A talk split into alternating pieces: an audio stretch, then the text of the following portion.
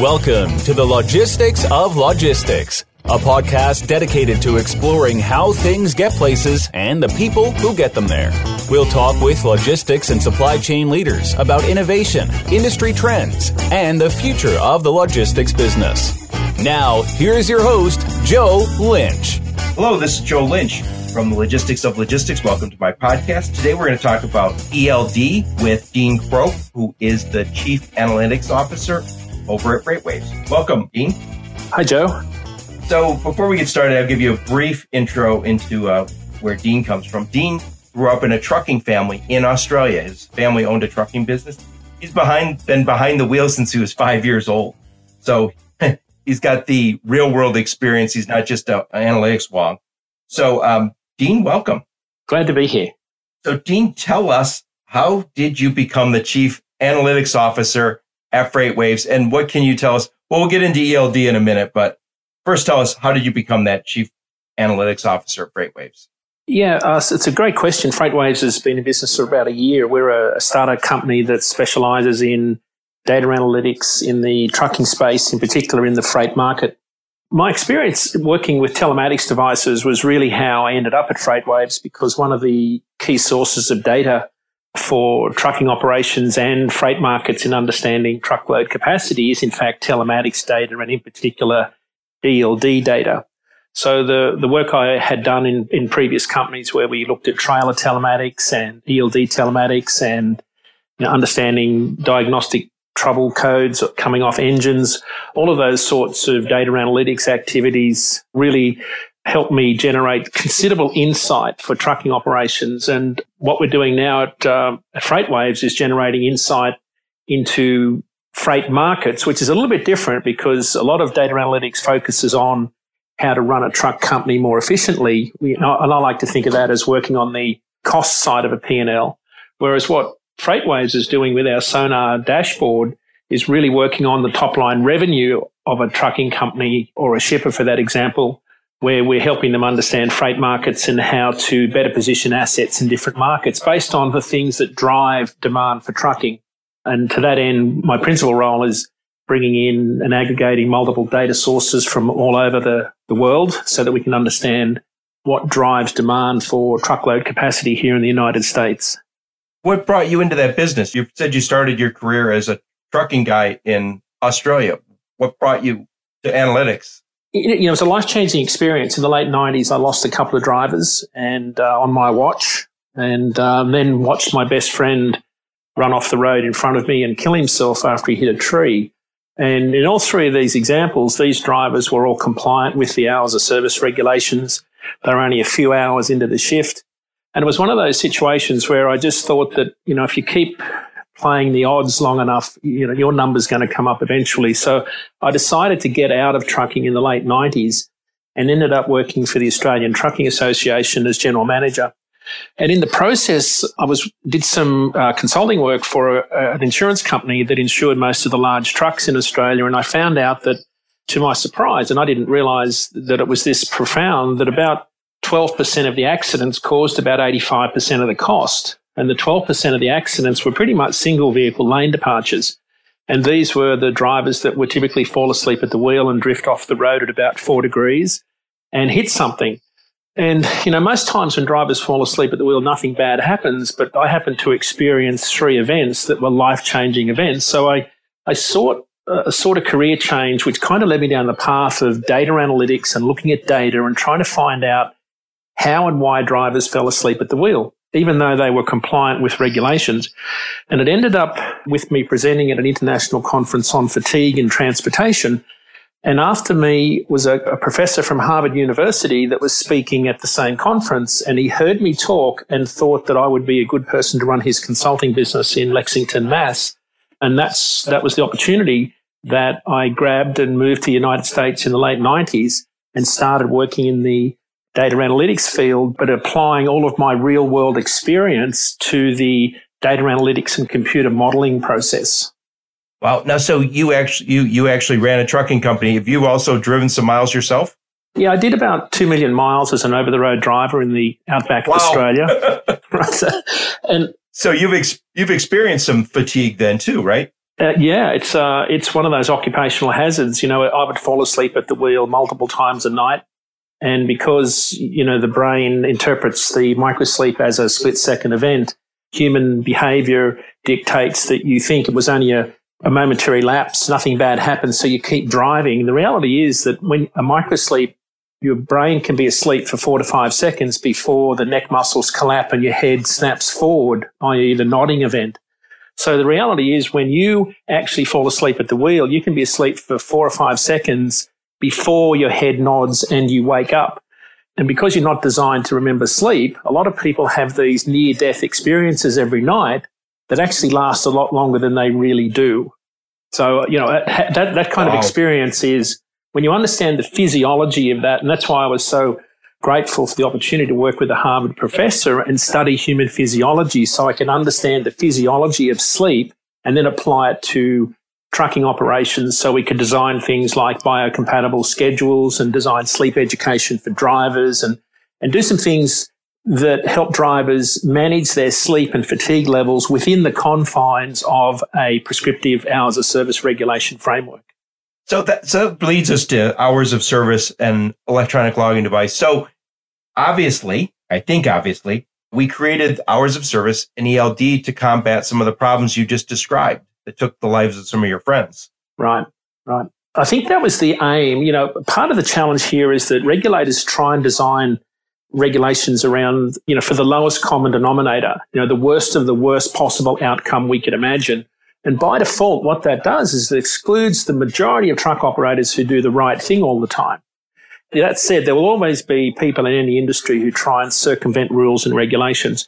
But in effect, what they've done is they've created a prescriptive hours of service regulation to you know this one size fits all mentality and tried to put a box around drivers with the aim of preventing tired drivers from being on the road. But the problem with a one size fits all solution is that invariably drivers will fall outside of that box at some point in time during the workday because drivers are, are not safe or unsafe. They're safe and unsafe over the continuum of time. You can have a really safe driver be having microsleep events during the night and have no memory of them whatsoever, but be completely compliant with hours of service regulations. And one of the things that I, I, I, say a lot is that you can be 100% compliant with hours of service regulations and be sound asleep at the wheel at the same time. So this notion that if we have drivers compliant to hours of service regulations, they will somehow magically be safer is actually right. totally, totally incorrect because the, when you understand the human physiology, you know, we were designed to wake with the sun and go to bed when the sun goes down. So if you don't control light as it hits your optic nerve, in particular blue light, which is why you've got Night Manager on your iPhone to reduce the amount of blue light at night. You know, light becomes really critical. Unless light happens at the same time every day, your sleep becomes really disrupted. And that's, that's what happens with over the road truckers in particular, where they're trying to have these 10 hour breaks after sunrise when sunlight has already woken up their brain and it's told them that another day is here and therefore wake up. When they try and have this 10 hour break during the day, at best, they're lucky to get four and a half hours sleep over an entire 10 hour day, a 10 hour break. Uh, years ago, when I was a kid, I worked night shift and it was the same thing. Right. I could sleep five hours a day and yep. be exhausted all night, no matter what I seem to try. Well, and that's so one of the things that we do when we design biocompatible schedules for truck fleets is we always make sure the night shift finishes well before sunrise. So the night shift driver is home in bed before the sun comes up and sleeps more like a night person. And then we get more morning type people to start the 4 a.m. shift. So that's what biocompatible scheduling is about, is where you match the schedule of the driver and the appointment times for the loads to their preferred sleep and work patterns. It's really simple to do, but takes a, you know, a fundamental shift in how you think about how you utilize driving assets. This reminds me, I, I told a friend when he asked about ELD, I said, you could look at ELD as I told somebody I had insomnia and they said, Oh, that's fine. You need to lay in your bed for eight hours a night um, mm. and close your eyes.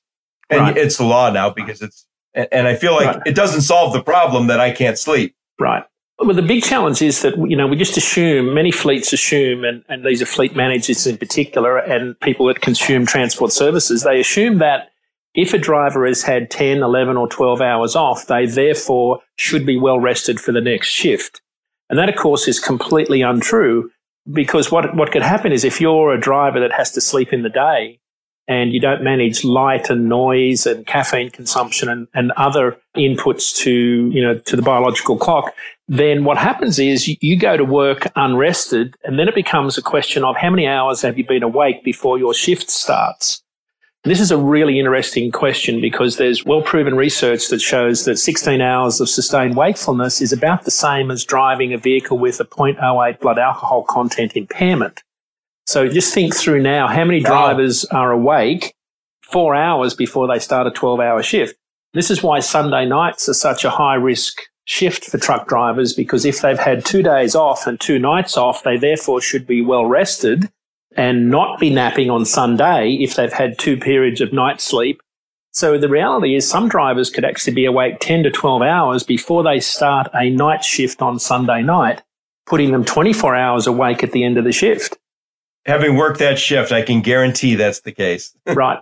And, and the human physiology you know, the circadian rhythms of the human body overlay on accidents and workplace injuries, you know, Monday through Friday each week with great regularity. And that's why you see globally accidents in the trucking industry spike at 10.30 at night, 5 in the morning and 2.30 in the afternoon. 10.30 at night's bedtime. That's when sleep pressure starts to increase and alertness drops. 5 in the morning, of course, is the witching hours when everybody should be sound asleep. It's when body temperature is coldest and you should be deep asleep. And of course, 2.30 in the afternoon is the siesta period, which is about eight hours after you wake, which is the first time in the day the brain tries to put you to sleep. So you see different types of accidents at different times of the day, but they're heavily influenced by our circadian rhythms, which gets me back to this one size fits all. There are so many different sleep personalities. You know, you've got some people that are night owls, some that are morning larks. You've got some people are short nappers, no nappers, long sleepers, short sleepers. So when you try and overlay all of these sleep personalities and then the aging body clock, where you get 50% less deep sleep from the age 20 to age 50, if you overlay different sleep personalities and then aging body clocks with an hours of service regulation, what you find is you have drivers that just literally don't fit inside the prescriptive window. And these are the drivers that really struggle with it. And that's why there's such a big disconnect between compliance and safety because we'll, I often hear people say, well, we're compliant to regulations, but we're still having accidents. And the reality is you're compliant to unsafe regulations won't actually make you any safer. And, and my data would suggest that you'll be worse off. So give me a little background. I know when hours of service hit and then ELD hit after that. Tell right. us about why ELD came about. I think yep. you just described. And then when it went into effect and then what's wrong with it? You know, history, understanding history is a, a really important part of this. The hours of service here in the States were first promulgated in 1936. And essentially we worked on a 10 on, 8 off with a 15 hour workday limit. So 10 on, 8 off meant that you could start a new 10 hour work shift at the 18 hour mark which meant that drivers were driving, you know, lots of hours in a day. But the, the worst part of it was you were going to sleep six hours earlier every 24. So 10 on, 8 off means that a new 10 starts at 18 hours. So 18 from 24 is 6. So it's a minus six hour schedule where you start work six hours earlier every day. So just ask yourself, could you go to bed six hours earlier tonight, then six hours earlier tomorrow, and so on? And of course, what happened is night becomes day, becomes night, becomes day, and you could start out driving at 6 a.m. on Monday morning, and by Thursday, your driving shift is starting at midnight. And, and it was this flip flopping of schedules created excessive amounts of fatigue. So the scientists that were behind the hours of service regulations, and we hosted the DOT and the FMCSA and Transport Canada in Australia in the late 90s to look at our fatigue management pilots and, and how we were able to integrate human physiology into the design of schedules. And some of that research made its way into the 2004 rules change, which essentially brought drivers' workday and work week more in line with a 24 hour schedule. So if you think about the context of what I just said, 10 on, 8 off, which is still how the motor coach industry runs today. But in 2004, the trucking industry went to to 11 on, three other, and 10 off. So you got 11, 3, and 10 makes 24. And the logic behind that was to try and get drivers more in line with a 24 hour workday, which is coincidentally the rising and setting of the sun is every 24 hours. So what the goal was, was to try and stabilize a driver's daily work schedule to be more consistent with the aim of locking in sleep time. So that, in theory, that sounds great. The problem is that if sleep isn't at the same time every day, you start to end up with sleep deprivation and cumulative fatigue because our inbuilt human drive is for a thing called anchor sleep. And anchor sleep is something that it, it, just drives us to sleep at the same time in the same place in the same location every single day. So this is a human inbuilt drive. But what happens if your schedules change and you get light at different times of the day and your start time is different every time, every day? What happens is your sleep schedule becomes disrupted. And they're already traveling, right? right. Well, so imagine you've got 11 on, three other for unloading, loading, fueling, showering, and then you have this 10 hour break that could happen during the day. Now, so if you're having a 10 hour break in the day, what's happening is you're actually probably getting too much light because sleeper cabs these days have windows, which is absolutely ludicrous. They should be completely dark and cool. And drivers aren't getting the sleep quality in the day. And we have this sort of notion that if we manage hours of work, we can therefore allow drivers to be well rested for the next shift when what we really should be regulating is hours of sleep so that drivers can then be more alert during the wheel. So we're actually looking at this completely the wrong way. And the fixation on fatigue is actually one of the misleading things because fatigue is something that happens as a result of sleep deprivation and sleep truncation and sleep disruption. So the focus really should be on not the symptom, i.e. fatigue, but on the cause, which is the timing of sleep. That's the big missing element in the whole hours of service equation is the, is the driver's sleep. So how would you fix it? So um, I've done over 500 sleep classes for truckers and their wives and teenagers. And the most important thing you can do is teach drivers how to sleep within the confines of the work task that they have. So whether it's sleep in a moving vehicle, sleeping in truck stops, sleeping at home during the day with teenagers and children. There's a range of things you can do to teach drivers just about how to sleep in whatever environment they're in. Um, you can teach them about what their own sleep personality is like, what their sleep preferences like. And then you can work with the management and the company to design schedules around drivers' sleep and work preferences. So I've found that if you can teach drivers and their families how to sleep and when to sleep and how to schedule sleep, you can get some really good safety outcomes. And you might say, well, why do I involve the family? The family dictates the driver's sleep environment. So it's absolutely critical. Whenever you talk to drivers about sleep, you have to involve the home because it's the home environment that creates the perfect sleep opportunity or the reverse in the event that you've got noise and disruptions. Yeah, I can attest to that. When you're trying to, uh, when you work the night shift like I did, it's impossible to go home and sleep sometimes because there is noise. Right. right. We'll get right back to the podcast in just a moment. If you sell transportation or logistics services, the Logistics of Logistics can help you sell more. Our customized program will help you understand your sales personality, including your strengths and blind spots, get more sales leads, and improve your communication and salesmanship. We can also position you as a recognized industry expert and help you reach your target audience. To learn more, visit thelogisticsoflogistics.com. And now, back to the show. I know we've talked a lot about what's wrong with ELD. What would you say is right about ELD? So there's a couple of things that are great. You know, the data that comes off the ELD device is very clean, it's very structured, it's consistent, and it's actually highly predictive. So from a data analytics perspective, I can take uh, four lines of a driver's log and really accurately predict which drivers are going to fall outside of the safety window. And it's typically about 10 to 12% of drivers in any given day will be operating schedules that have a really high degree of probability in terms of a single vehicle lane departure. So if you use the data from the ELDs, it can actually help you identify drivers each night or day that you need to work with. So it's about targeted application of limited resources to just work with those drivers whose schedules may need some tweaking.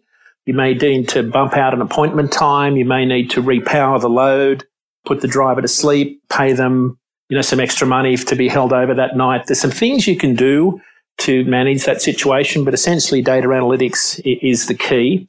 The other good parts of it, I love the idea of the 30 minute rest break. I know a lot of drivers don't like it. The reality is that in other countries where hours of service are more advanced, drivers have to have half hour off every five hours. It makes no sense to think that you can sit there for eight, nine, ten hours at a stretch and not get out of the vehicle. Having said that, there are some drivers who can do that. There's some really good mile makers out there that can do that. But for the most drivers, what they should be doing is changing their operating environment as frequently as they can. And one of the things that I teach drivers to do is stop when you're not tired because they've been conditioned for years to pull over when they're tired. The reality is one night or day that'll be too late. So I encourage drivers to pull over when they're not tired and freshen up because that'll make the next low point much better. So the hours of service, you know, the data that comes off the ELD device can help fleets manage their schedules better. It can help through data analytics identify which drivers are most at risk and therefore you can reduce schedules. You could go to shippers and help um, change the scheduling of appointment times. That's what that biocompatible scheduling is. And generally, that's about it in terms of the good points because there's so many bad points that need to be fixed. I'm struggling to come up with many more good ones, but you said something I thought was interesting that you said you analyze and you can see that 10 or 12% of the drivers are going to have problems. Yep. Does FreightWaves do analysis or are you just saying in general ELD will allow you to do that? Uh, in yeah, so we don't do any of that level of uh, predictive modeling, but other companies do. You know, I've uh, in my prior company at Omnitracs, um, we built some really clever predictive models. Omnitracs Analytics, we built some really clever predictive models. Uh, we built one called an accident severity model, which could take in ELD data and, you know, at the hourly level, predict which drivers were falling outside of the safety window in terms of fatigue risk scores. So there are companies out there right now and a number of different modeling entities that can take streams of electronic duty rest data, whether it be ELDs or a time and attendance clock, uh, in a shift work environment, and they can predict levels of fatigue risk and accident or injury probability with a, with a high degree of accuracy. Right. You know, uh, one of the things I've become aware of with ELD is there's a lot of data all of a sudden become um, available on how long you're sitting at a location. Right. And th- it occurred to me that we've always had maybe an extra cost associated mm. with sitting. And maybe mm. you say, I don't go to that. I won't pick up there because they make me wait. That's been very anecdotal. What I feel like ELD is doing is putting yeah. some real data around it. So you say, yeah. the reason I won't pick up at that company is because, but, but we don't really share that data across the industry. I think at some point we are. That's sort of been one of the unintended outcomes of this is the focus on the inefficiencies in the supply chain because for many years, uh, the trucking industry has absorbed all of the inefficiencies in the supply chain, particularly when it comes to bumping docks.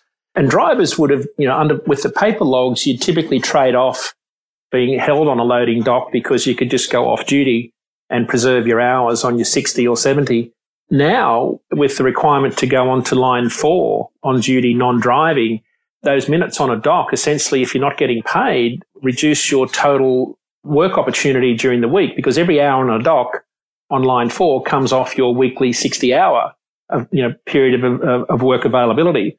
So if you're not getting paid, you know, I like to think of it, uh, you know, drivers have got a 14 hour workday, which incidentally is about double what the, the national average is. But let's just start with a 14 hour workday, which is 11 on, three other. If you're not being paid for those three hours of other work on a loading dock, you know, that represents about 20% of your potential hours of pay each day. And what I've found is that a lot of trucking companies have been giving away 20% of drivers' time to shippers for free by not having any right. data to say, hey, our trucks have been sitting on duty, non-driving on your loading dock for all of these, you know, hours during the week.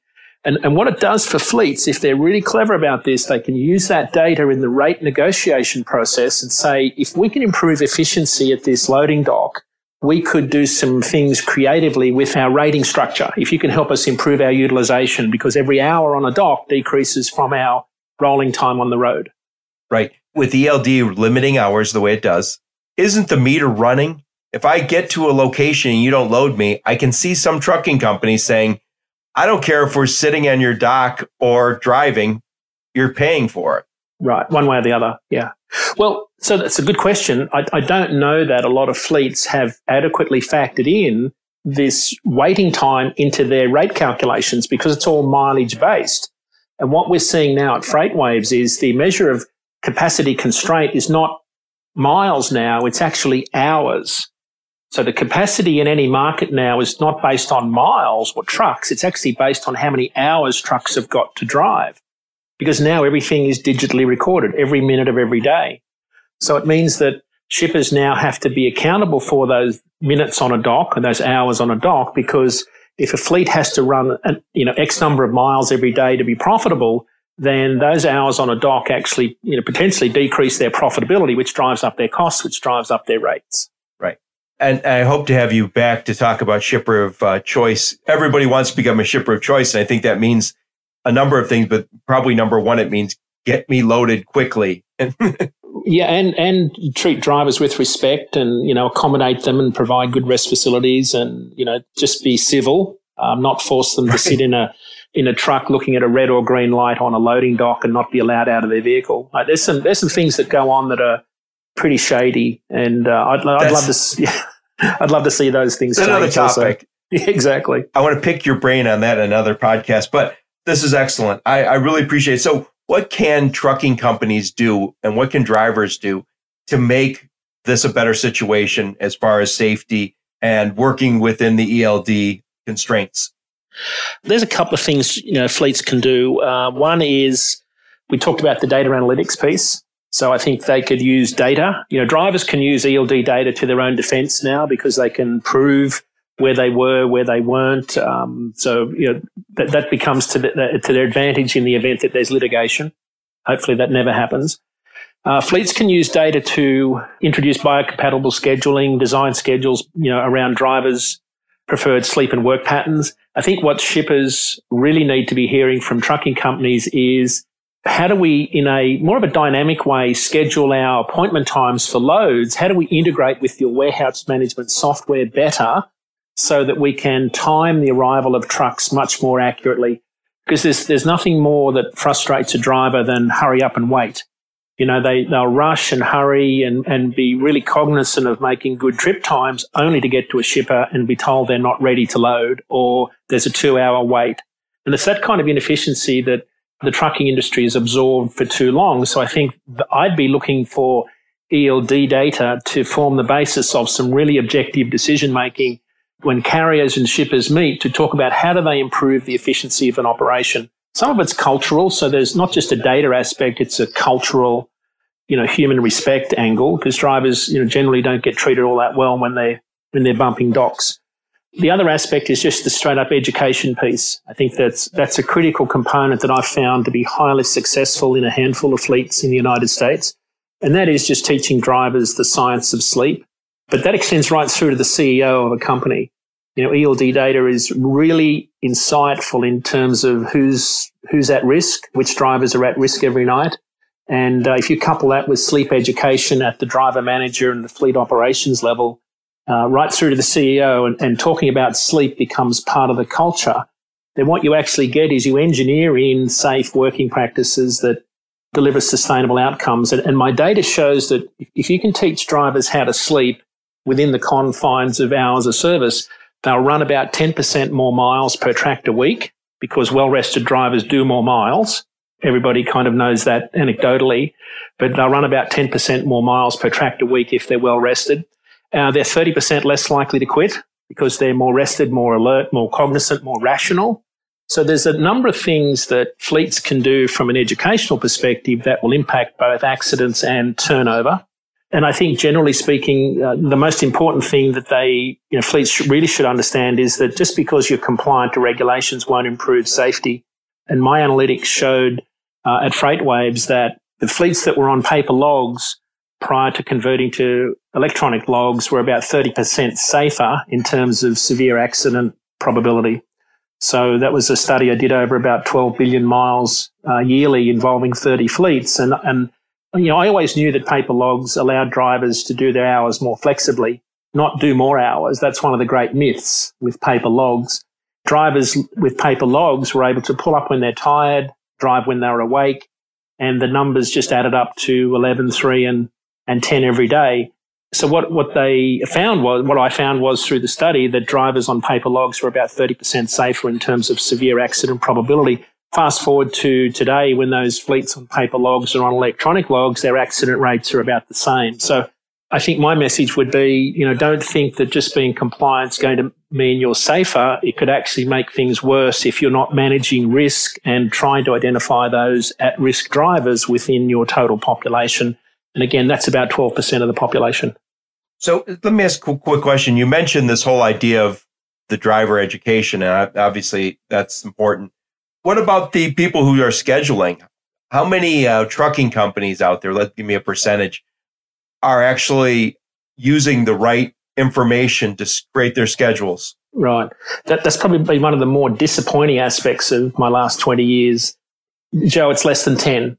Out of all the trucking companies we've talked wow. to in the United States, there's less than 10 fleets that I've worked with across three different companies that have actually taken the step to implement sleep management strategies. Because a lot of a lot of folks in operations will default to well if we teach drivers how to sleep we'll just have drivers pulled up everywhere napping and we'll never get any more miles done. And the reality is it's quite the opposite because a well rested driver is a much more valuable and safer employee we found some fleets didn't even want to mention the word fatigue in fact employees were banned from mentioning the word fatigue because they were scared to death of litigation and, and the other problem wow. is a, a lot of fleets struggled with high turnovers. These are the large fleets. They struggled with this idea of why should I invest in drivers who are going to leave next month anyway? And it was kind of like, well, do I keep bailing water out of the sinking boat or do I fix the holes in the boat in the first place? And, and there weren't many fleets that actually said, yep, we're going to sign up and we're going to stop the revolving door of driver turnover and we're going to start to implement some serious safety culture in our businesses. Now, I will say that most of those fleets had, you know, they reached a crisis. There was a turning point in their businesses where they had to change what they were doing. But generally speaking, most fleets just are happy with being compliant to hours of service regulations. And because they don't really, you know, accidents in databases are never coded as, you know, the driver fell asleep. Accidents are typically coded by what happened, a description of the event, not what caused it. So if you look at a hit guardrail or a run off road, you know, both of those are microsleeps. One's in the right hand lane that hits a guardrail. The trucker that runs into the median is a, is a microsleep in the, in the hammer lane. In the databases though, both of those microsleep events are coded as a hit guardrail and a wrecker because the wrecker pulled the truck out of the median. So when you look at databases and data sets, it's very hard for the insurance industry to actually quantify how big of a problem this is. So most fleets will say right. to you, my biggest problem is low speed backing maneuvers in truck stops and customer sites. And I would say, no, that's probably your most frequent, but your most costly 80% of accidents come from about 12 to 15% of the number of accidents, and they have a very distinct risk signature. There'll be a four degree drift from lane center, and there'll be no braking, there'll be no change in speed, and they'll most likely have cruise control engaged. They're really easy to spot. And once you, once you get to that level of discussion, then there's this epiphany. Oh, okay. So now what do we do about it? And that's the education piece and then restructuring of the schedules to accommodate some of the sleep science. And that's the part that's actually the easiest. The hardest part is getting over this cultural resistance of we don't have a fatigue problem. When the reality is right. that yeah, most of your cost comes from uh, literally that. Yeah, it's. It, I'll tell you what. It, it, you mentioned it earlier, and I think it's very true it starts off with just respect.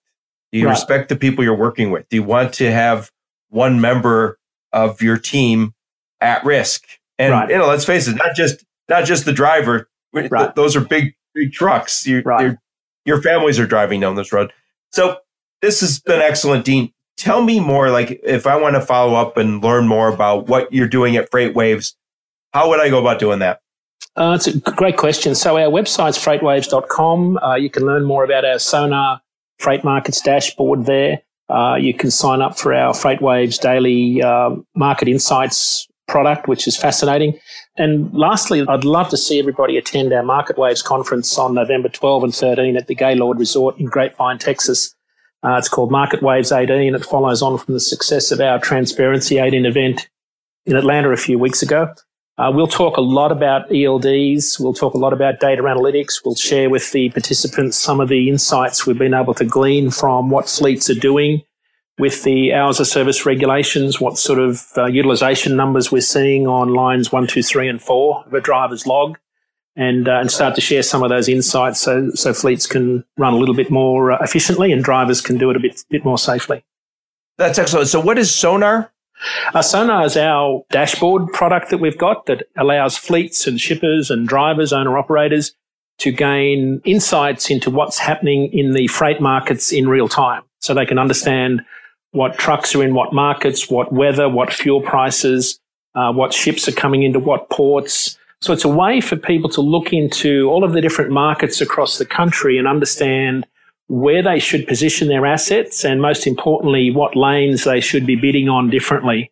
So if, you know, if you're an owner operator, for example, you might see that there's, uh, you know, bad weather in Chicago being predicted in November.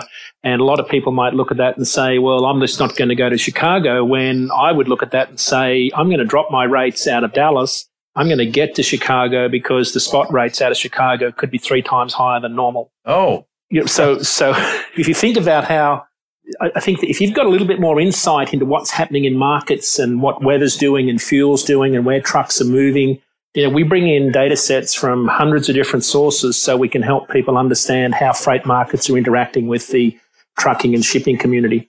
Uh, and that's the that's what the dashboard does that we released at um, Transparency 18 in Atlanta a few weeks ago. Well, excellent. I look forward to seeing that. So that's if I wanted to look at sonar, would I go to freightwaves.com? Yep, freightwaves.com. Yep, you'll find all of our different products there. And we can set up demonstrations to take folks through this technology and show them how we can display all of the different ELD data sets. So we could show them, for example, how many hours all of our ELD trucks are running on line three, for example. You know, we see that in some markets, trucks are only running about 6.8 hours a day on line three out of a potential 11, which is fairly inefficient when you think about it but it's a way for fleets to benchmark how their fleet does against the national average.